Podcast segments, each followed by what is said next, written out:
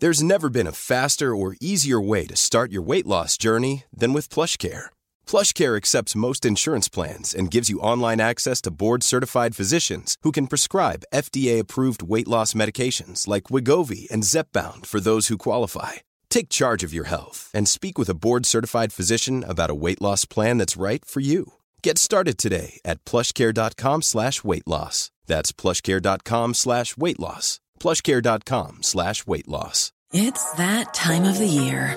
Your vacation is coming up. You can already hear the beach waves, feel the warm breeze, relax, and think about work. You really, really want it all to work out while you're away. Monday.com gives you and the team that peace of mind. When all work is on one platform and everyone's in sync, things just flow wherever you are. Tap the banner to go to Monday.com.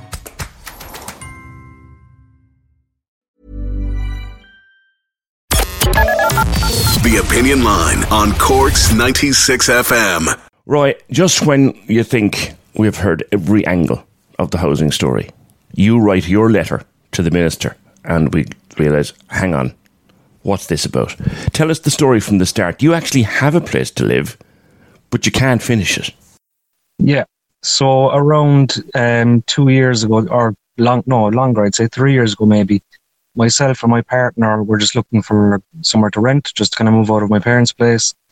And we spent about eight months to a year maybe looking for somewhere to rent locally, Crosshaven, Carrigaline. We were going for viewing after viewing, and even when we thought we were getting to the kind of final stages, we always just missed out. And it's like it's landlords are really geared towards they just want as little hassle as possible. Mm. I want two young people with no kids who have contracted work. You better not be self-employed.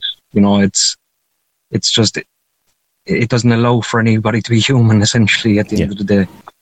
Um, after no avail for that long, we just decided, like countless other couples, to just go for the whole log cabin approach. Expl- explain the log cabin approach. I've seen these little places around the place. You literally go and you buy them in a, a hardware outlet, don't you? And you build them yourself. Yeah, there's a couple of places that are doing them um, nationwide, as in that's just what they specialize in. My uncle next door, actually, he's working for a place that are doing that. Um, we didn't go through one of them just because we have so many trades available in the family, carpenters and everything like that, that we just went for kind of by our own route.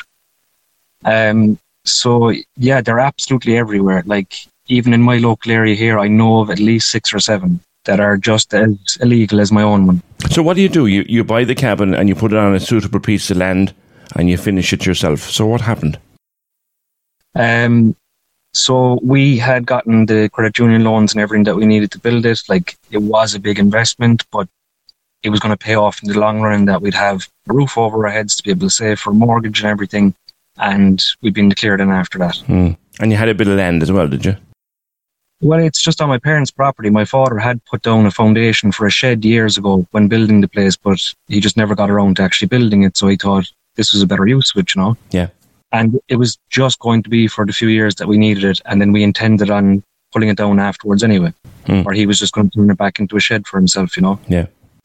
And yeah, it was we just about had it to the stage where it was being plastered during the first two to three weeks of the pandemic, Hmm. and we were living with a friend in Passage West at the time, and we moved in even when the plaster was still drying. Hmm. So no flooring, nothing, no electrics.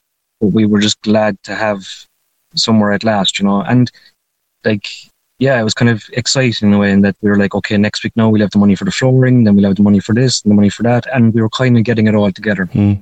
How big is it, Roy? How how big is the place? So in internal space, it's like 39 square meters. Um, and I think like the, what you're actually allowed to build without planning at all is something like 25 square meters or something like Sure, that. sure. So it's the size of a small apartment, basically. yeah, it's very modest. Like it's a bedroom ensuite and an open plan area that's just kitchen, sitting room. Right. That's it. It's not much. Um, and it was just the day then that I was handing over the envelope with the money for doing the roof finally to my father. He handed back to me the letter we got from Cork County Council that we had been reported for an unauthorised dwelling to cease all works immediately, and that's where the nightmare started. Then from there. So you're on your dad's property, with Yeah. your dad's full permission, mm-hmm. building a place to live in for a few years. So what happened? How did the council have a problem with that? They didn't. So the council, their own position on them, because there's so many of them everywhere, that they just have a turn a blind eye kind of policy. So they they said to us or themselves that they do not pursue or follow up on any of them unless they have been reported. Right. So at that stage, we put about 16,000 into it and we had to cease all works then immediately as well. So that's when the whole process then with applying for a retention planning started from there then. And there was huge costs involved with that. We had to get a civil engineer in. And to be fair to him, he was fantastic. He only charged us about a quarter of what he should have, just given our situation. But he went through it with a fine tooth comb. We were even getting permission from my uncle the other side, um, because it's three houses in a row, um, to put in a new biocycle on his property with his permission at a cost of ten to fifteen thousand, Mm. just to keep planning happy. As in, our engineer went through everything that would be okay, and put it all together, sent it off, and we were then refused, um, which really was not like um, the view of the road, these kind of things like. Um, and we were also refused on the grounds that when completed, it would be um, unsafe for us to live in. They never really gave much further detail on that, but just from a fire hazard point of view or anything like that. Amazingly, as well, everyone's been amazed by this throughout the process, but officially listed as one of the reasons why it was refused was that in its current state, it's an eyesore. Mm. But sure, it's only half finished. Exactly. Can you imagine buildings out there if they were allowed to be refused based on how they looked halfway through the process? It's just nonsensical. Like I, I wasn't here the day that the planner initially came down to view it, but amazingly, we've been left in it for almost two years now and that's state. Right. But sure, if it's half finished, No, it was the fact that we had just gone without planning permission, as so many people do.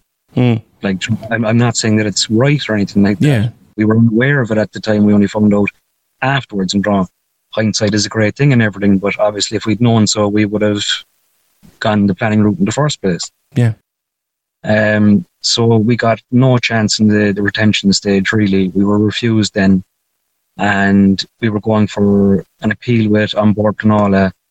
Um, there was issues there. We never even got our appeal to be viewed. They essentially they they said there was an issue with our application, um, and they waited until after the Christmas break of last year to even tell us that there was an issue with the application. Mm. Well after the deadline had passed, and so from then in January 21, then we started getting letters from the enforcement department and county council and we were beginning dates for a demolition. Like we had to have it done by this date, or they will do it for us. And we were obviously devastated, panic stations and everything. But the date kept moving. Mm. Come up to it and move again, move again, move again. And the obvious thing is like, I didn't really think it at the time. I, you know, I was terrified that it was going to happen. But they're not going to actually pull the tr- trigger on it. Can you imagine the county council down here high fiving next to the bulldozer with myself and my missus in the car crying, you know. Hmm. That's a new story that nobody wants to bring on them. Like, Mm, mm. But the thing is, you said to me you have access to all sorts of trades through family and connections. So you could probably finish this in a couple of weeks. Could you? like, oh, I could. And like, this is, you know, like we've had two years, and like, I know people would think, sure, why haven't you finished it within the two years? But the thing is, it's the constant uncertainty. Yeah. No, the reason I asked the question, Roy, is if you were to just go ahead now and finish it and apply again for retention with a finished building, See, this is the thing. We can apply for retention again. You can do that as many times as you want, but the enforcement order is still there. That that's a completely separate issue, Right. and because I, brought this up with my civil engineer, um, my solicitor proposed this as another idea. All you would do is just change the degree of the roof or something, and call, it's technically a different building. Then again, but but he said that the enforcement order would still stand, and then it would have to go before a judge and a judge would likely see that as a usurpation of the process and you know yeah. So you even have a, a solicitor guiding you through this extremely yeah. complicated a process. solicitor civil engineer everything like um But to be absolutely fair to the lads in enforcement, they're a completely different department. Like the departments in the county council might as well be in different countries. There's no communication between them. But the lads in enforcement are incredibly understanding. Hmm. They don't want to do this. And has anyone said to you, right, throughout the whole process, in the council, in enforcement, anywhere, look, here's how you go about fixing this? Has anyone offered you a solution? Not once. They're just looking at whatever details pertain to their job, as in, I'm a planner, you didn't have planning, this doesn't have planning. I'm enforcement, you have an enforcement order, this is what we have to enforce. There, there's no help from anyone whatsoever. Now, you showed me on your camera where you live now. Describe it. Um, so the current conditions. Yes. So there's no cladding on the outside. There is no sealed roof. For most of the time, it was just plywood with builder's wrap over it, um, leaking constantly. It was a, a, like two or three nights a week. I'd be walking by water coming in through the light fixings. Um, it's not too clear on one of the pictures that I sent you, but you can see the water coming in through all the cracks in the plasterboard in the ceiling. The entire roof, like inside the ceiling, is all cracked. It's covered in mold. Hmm. Um, I, I couldn't post pictures of the bedroom because it would just be too embarrassing. It's that bad. And this is all because you're not allowed to finish it. Yeah. Because it's never going to dry out because we don't have central heating. I'm Hmm. not going to pay to put the central heating in when we have to tear it down. And we just have storage heaters and I can't leave the storage heaters on during the night because it's a fire risk. Yeah. Like the, the electrics are actually damaged from the all the water damage. We have certain circuits turned off and everything just to avoid fires during the night. So if I'm leaving the heating on, like I, I have to plug it out before I go to sleep. I'm just I can't take that chance, you know. The stress of this must be driving you mad. Absolutely. Like um I, I'd be very open with my own dealings with mental health issues. Like I left school at fifteen due to very bad social anxiety and worked on that over the years and like you know I can manage to go into people's houses and be the dog trainer and central Mhm. attention and everything. Yeah. But this is just a completely different level altogether. I never experienced a level of stress like this in my life. Like and it's how sustained and with no end in sight that it is that just makes it so difficult. Like there was a time maybe in um, October there, just be just last year, I had gone maybe three, four weeks on maybe just four hours of sleep a night. Um, only eating kind of one meal a day, two if, if I was lucky, just from being so stressed out. Um, uh, the GP went through three different sleeping tablets with me. Um, none of them worked. I could take um, 7.5 milligrams of Zopiclone, which is a fairly strong sleeping tablet, still be awake five o'clock in the morning. Um, like now, I take them at 8 p.m. and I'm still awake one or two o'clock in the morning. Makes no difference. Um, they sent me on to Ravenscourt for psychiatric assessment then, and the conclusion was I'm not mentally ill. There's nothing wrong. I'm having a completely expected and logical reaction Yeah. to the situation I'm in. They prescribed a house. Jokingly at that, but they said that the thing that's going to fix it is housing. Yeah. They, they tried to put me in touch with a social worker and various other people like that. And um, I got great sense of hope from them that they were going to do something and put together a plan with the the the team in Ravenscourt and everything like that to kind of put pressure on the council as to why um why they should house us and everything, but they just never got back to me. It's a common thing throughout this process that whether it's a local councillor, whether it's this or that, that they're full of promises and everything that they're going to help us and they're so understanding and Hmm. The the contact just weans off because I don't blame them. Like I'm dealing with one councillor at the moment and I, I can sense his frustration because the thing is that he actually can't do anything. Yeah.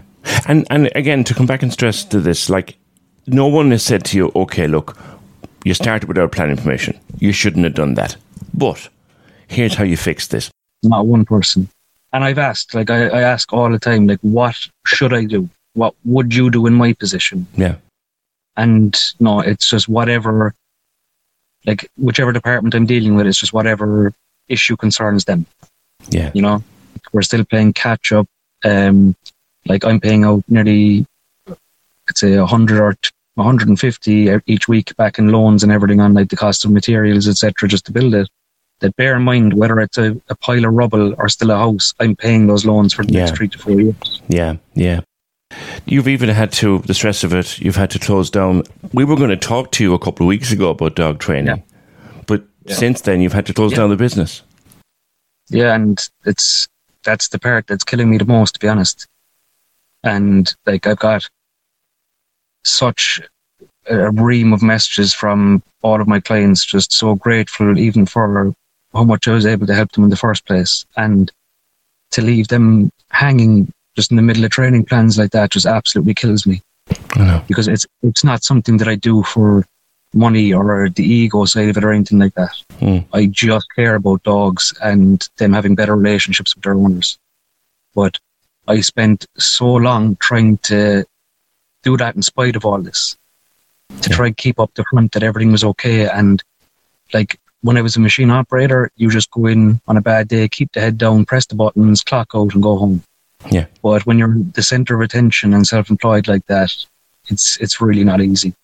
Like in the last couple of weeks there, it was either that I was cancelling appointments on the morning just because I hadn't slept at all, or it would be that I'd go and then halfway through explaining something very technical, I'd completely forget what I was even talking about, oh, and God. I'd have to ask the client to remind me what I was even talking. About. That's an awful level of stress. Yeah, I just I've lost the ability to be as professional as I like to be. You know. Now you've written pretty much everything you just told me into a letter to the Minister for Housing because you're going to ask Minister O'Brien, can you do anything for me? Can you tell me? Like, all you're looking for here is a way to, you admit you made mistakes. You're looking for a way to fix it. Isn't that all? Yeah, uh, and I don't even want a free house. I, I just want an opportunity to rent a house.